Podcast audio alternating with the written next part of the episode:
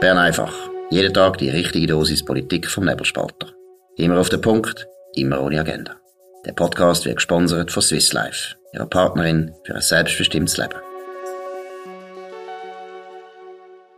Ja, das ist Bern einfach vom 8. November 2023. Mein Name ist Camilote und mit mir am Mikrofon ist der Stefan Milius. Wir reden wie gewohnt über die wichtigsten Themen vom Tag und heute geht es um einen Kahlschlag bei der CH Media, die Gebühren bei der SRG, ein Update zum Fall Brian und um Beziehungen von der Schweiz mit der EU. Und ich würde gerade sagen, wir starten mit dem ersten Thema. Und zwar, heute Vormittag ist bekannt worden, dass, ja, bei CH Media dort kommt es zu starken Sparmaßnahmen. Und konkret ist so, sie haben starke Umsatzeinbußen, wo sie jetzt zwingen, im neuen Jahr die Kosten zu reduzieren. Betroffen davon sind 150 Vollzeitstellen aus dem Entertainment und dem Publishing und man muss sich sagen, muss sich das ein vorstellen, CH Media, die haben 2000 Mitarbeiter. Sie geben jetzt an, dass die Entlassungen von diesen 150 Vollzeitstellen vor allem 90 Prozent durch Kündigungen werden passieren. Aber das ist ja nicht das erste Mal, dass wir das in letzter Zeit erlebt haben, dass es zu Entlassungen gekommen ist. Stefan, tust du da einen Trend beobachten, was die Entlassungen anbelangt in den Medienhäusern?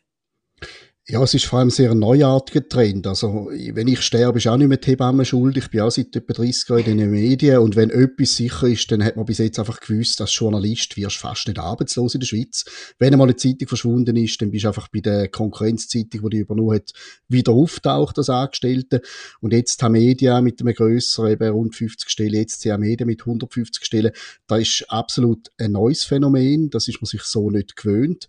Und wenn man jetzt auf CA Media schaut, mit ihren 2000 stellen. Das ist ein Verlag, wo regionale Monopol-Tageszeitungen rausgibt, St. Galler Tagblatt, Luzerner Zeitung, Aargauer Zeitung beispielsweise, aber auch sehr stark in regionalen Radio- und TV-Stationen ist. Und die schaffen es offenbar nicht mit den Monopolpositionen, die sie haben, irgendwie ihren Ertrag zu sichern. Gleichzeitig haben sie sehr viel Geld eben in digitale und elektronische Medien gepumpt. Und jetzt geht das eine schon lange nicht mehr auf, also die ganze, der ganze druckte Zeitungsbereich. Und das andere schenkt offenbar noch nicht so ein, wie man es gerne hätte. Und das Ergebnis ist jetzt eben der Arbeitsplatzabbau. Ja, wenn man sich die Situation ein bisschen genauer anschaut, Sie sagen natürlich, Sie haben jetzt schon im ersten Halbjahr 2023 einen Verlust von 6,9 Millionen Franken eingefahren. Und ein Grund ist eben auch, dass die Werbeeinnahmen fehlen. Und Sie gehen davon aus bei CH Media, dass es in nächster Zeit nicht zu einer Verbesserung kommt auf dem Werbemarkt und das halt jetzt auch eine Folge ist von diesen Entlassungen. Du kennst dich ja gerade in der Medienbranche sehr gut aus. Was ist das für ein Problem mit diesen Werbeeinnahmen?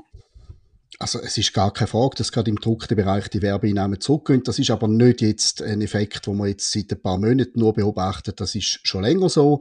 Äh, in der Corona-Zeit ist es dann wieder ein bisschen anders gewesen. Dort hat es dann plötzlich neue Geschäftsfelder mit Impfwerbung und so gegeben. Aber grundsätzlich klagt man seit Jahren über rücklaufende äh, Werbeeinnahmen in den Medien.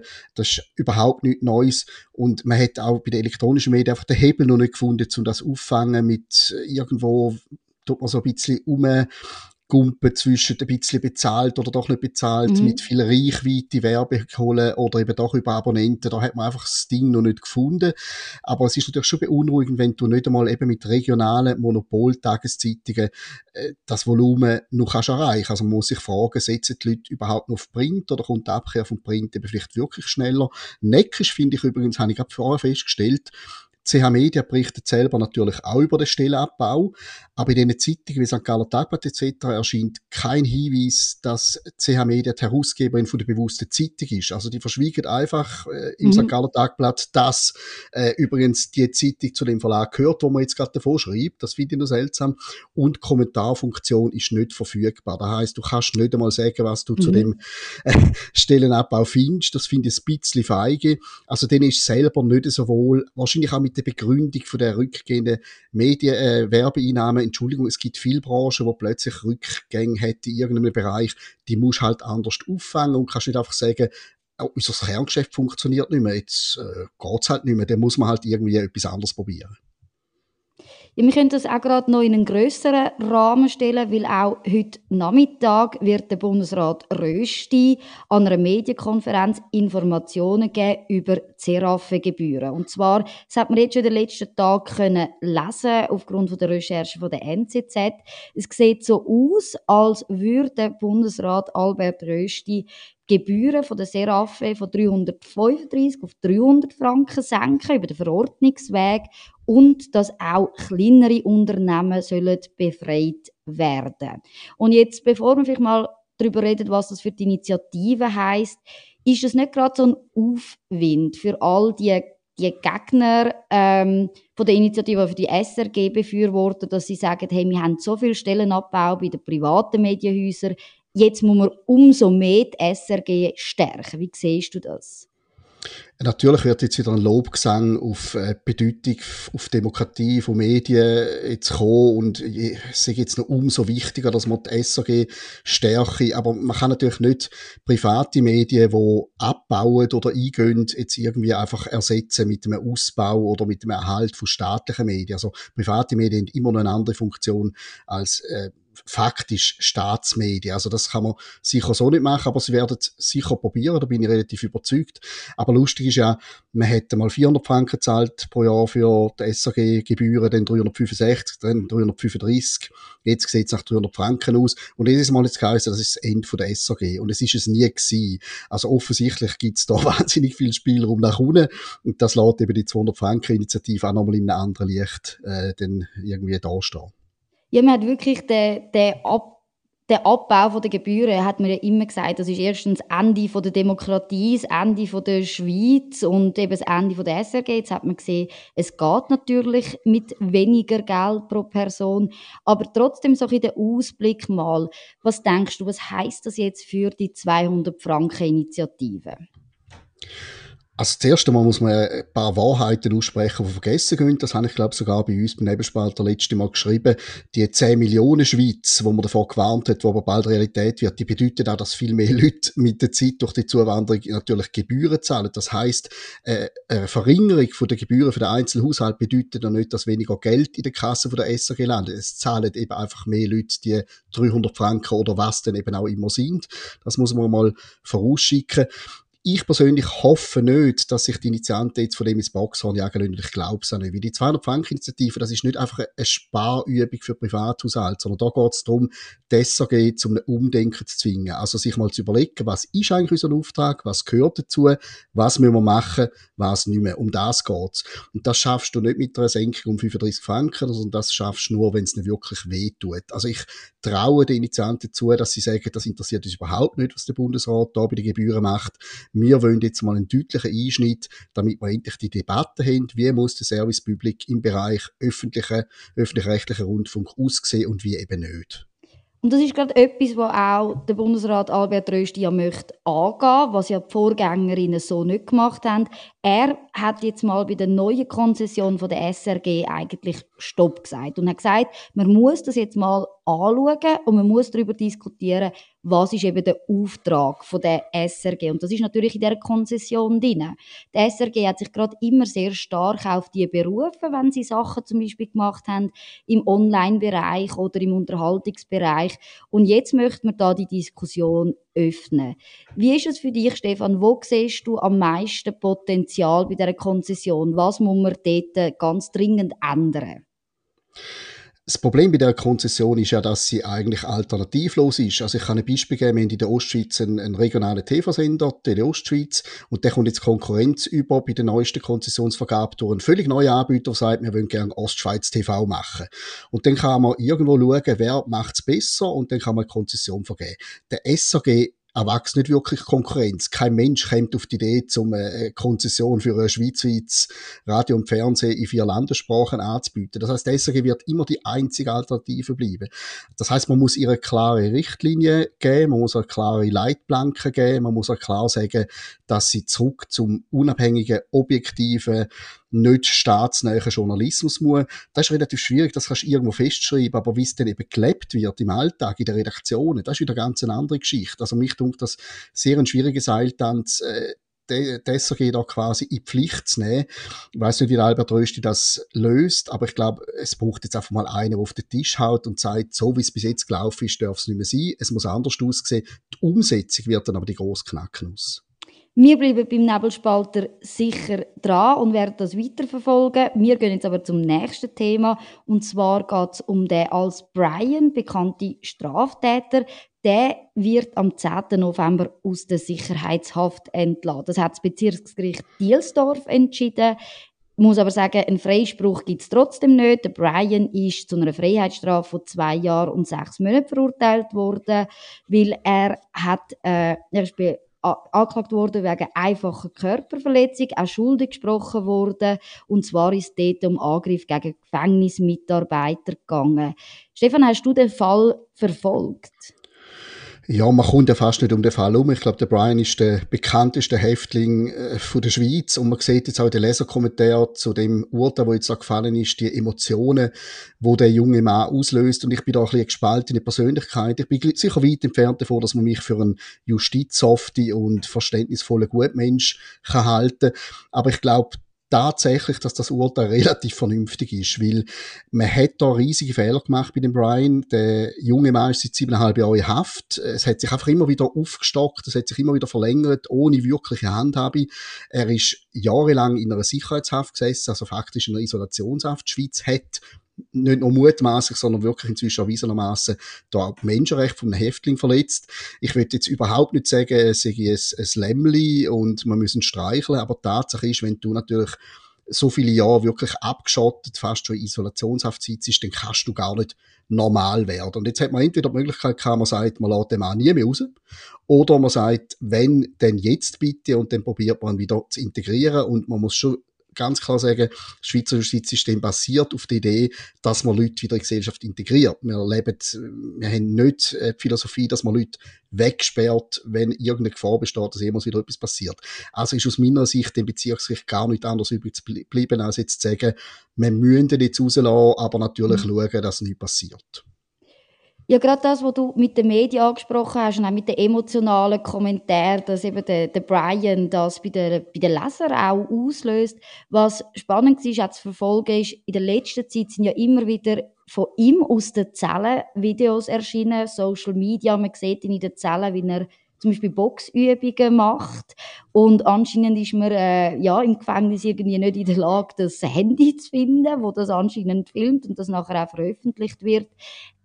Mit dem tut er sich aber auch bewusst ins Medienlicht stellen, weil er genau weiß natürlich, dass die Videos ähm, auch die äh, Aufmerksamkeit bekommen. Oder wie siehst du da seine Rolle mit den Medien? Ich befürchte jetzt wirklich, dass ich bei so einem Nebelspalterhörer plötzlich als der große Brian Versteher da stand. Aber ich muss jetzt wirklich, ich muss wirklich da jetzt mal irgendwo einen Nagel einschlagen und sagen, Entschuldigung, wenn jemand äh, seit siebeneinhalb Jahren in Haft sitzt in dem jungen Alter und keine Perspektive bekommt, bis, bis heute, bis zu dem Urteil, dass er irgendwo auf äh, mittelfristige Sicht wieder rauskommt, dann bleibt ja nichts anderes übrig, als irgendwo gegen aussen zu treten, immer wieder auf das Schicksal äh, einzugehen. Das ist absolut nicht irgendwie jemand, wo ich jetzt in die Ferien gehe mit dem oder ihn als Babysitter für meine Kinder anstelle. Das ist überhaupt gar keine Frage und es gibt ein Rückfallrisiko.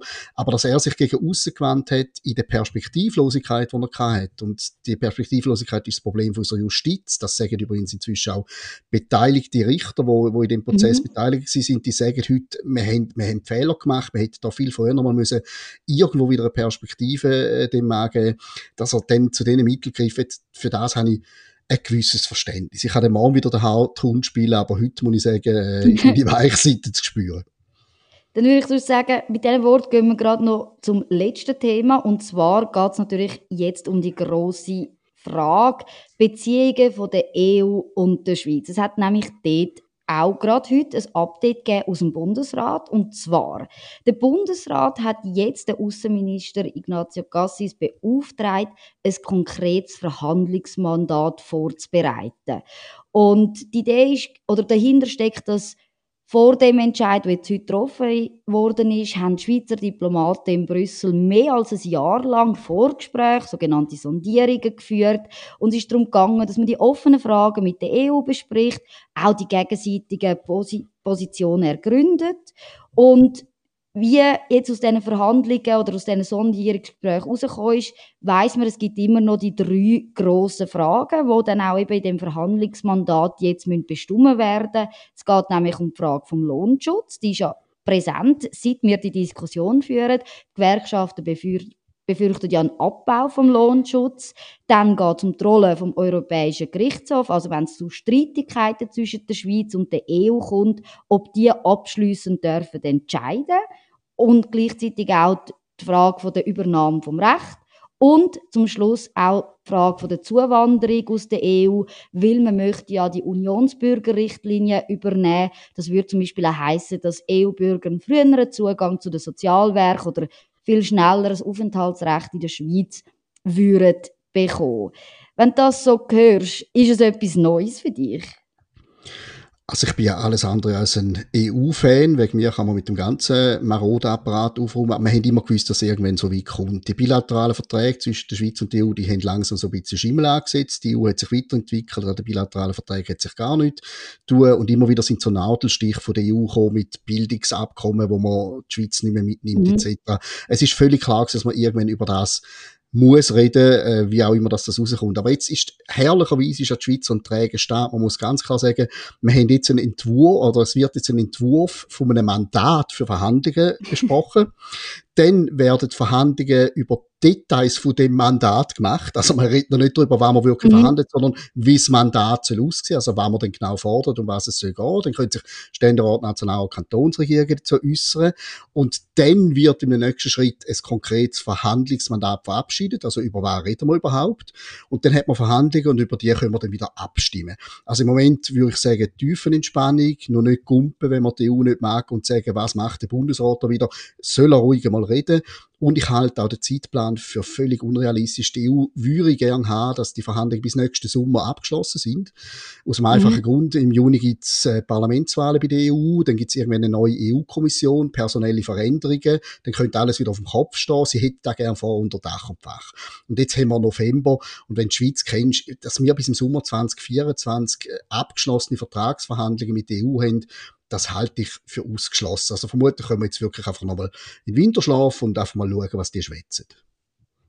Ja, für mich ist es also der, der alte Wein neue gewesen. Also seit ich in der Politik aktiv bin, oder, was ich da miterlebt habe, ist immer genau die gleiche Diskussion gewesen, wenn es ums Rahmenabkommen gegangen ist. Also man ist aus meiner Sicht in dem Sinne keinen Schritt weiter, sondern das, was ich jetzt eher rauslese aus dieser Medienmitteilung, die ist zu dem Thema, ist, man weiß, dass sich nichts an der Position der EU ändert. Und das ist eigentlich schizophren an dieser Beziehung zwischen der Schweiz und der EU.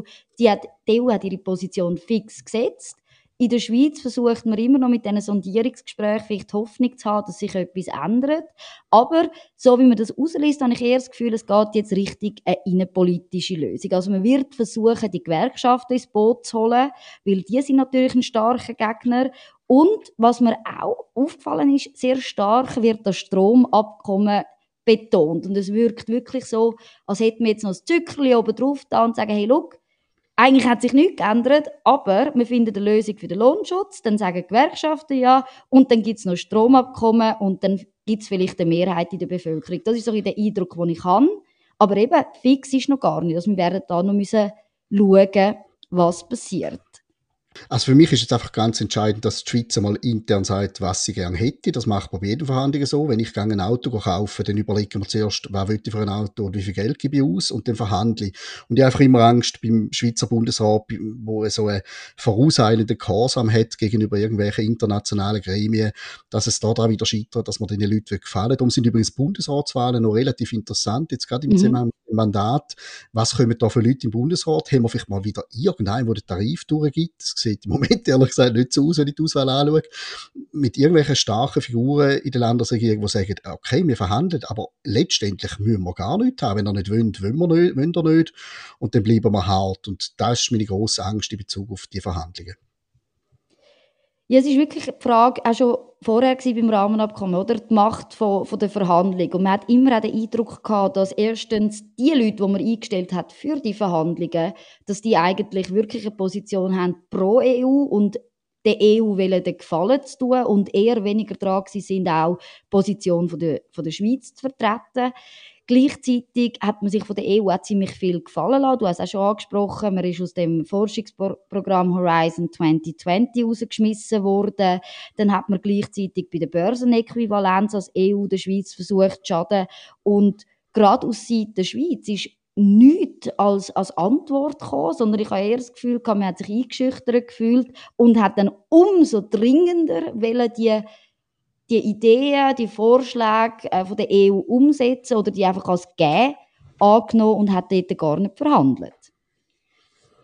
Ja, es geht wirklich einfach immer darum, dass man sich der eigenen Stärken bewusst ist. Die Wahlen vom, von vor ein paar Wochen stimmen mir ein bisschen optimistisch, dass wir dort vielleicht eine Stärkung von diesen Kreisen haben, die einfach sagen, Entschuldigung, wenn jemand mit uns verhandeln will, dann will er offenbar etwas für uns. Wir sind dem nicht völlig egal und dann muss man eben einfach auf die Hinterbei stehen und seine eigenen Interessen vertreten. Aber jetzt schauen wir mal, was da rauskommt. Ich bin überzeugt, äh, wir haben noch viel Zeit, wir werden noch viel davon lesen und letztendlich, und das ist wieder das Schöne, hat Schweizer Volk das letzte Wort.